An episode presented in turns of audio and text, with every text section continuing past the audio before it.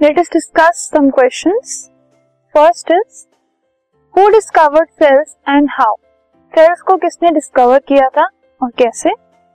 So Robert Hooke was the scientist जिसने cells को discover किया इन द ईयर 1665 उन्होंने एक सेल्फ डिज़ाइन माइक्रोस्कोप यूज़ किया मतलब अपने आप से एक माइक्रोस्कोप डिज़ाइन किया था, जिसे यूज़ किया उन्होंने to observe cells in a cork slice एक कॉर्क के स्लाइस में उन्होंने सेल्स को ऑब्ज़र्व किया था। What is cork it is obtained from the bark of a tree so जब उन्होंने इस स्लाइस को ऑब्ज़र्व किया under a self design microscope तो उन्होंने देखा एक पैटर्न एक पैटर्न चीज़ देखी और उसको उन्होंने नाम दिया सेल्स वो एक कंपार्टमेंट की शेप में थे।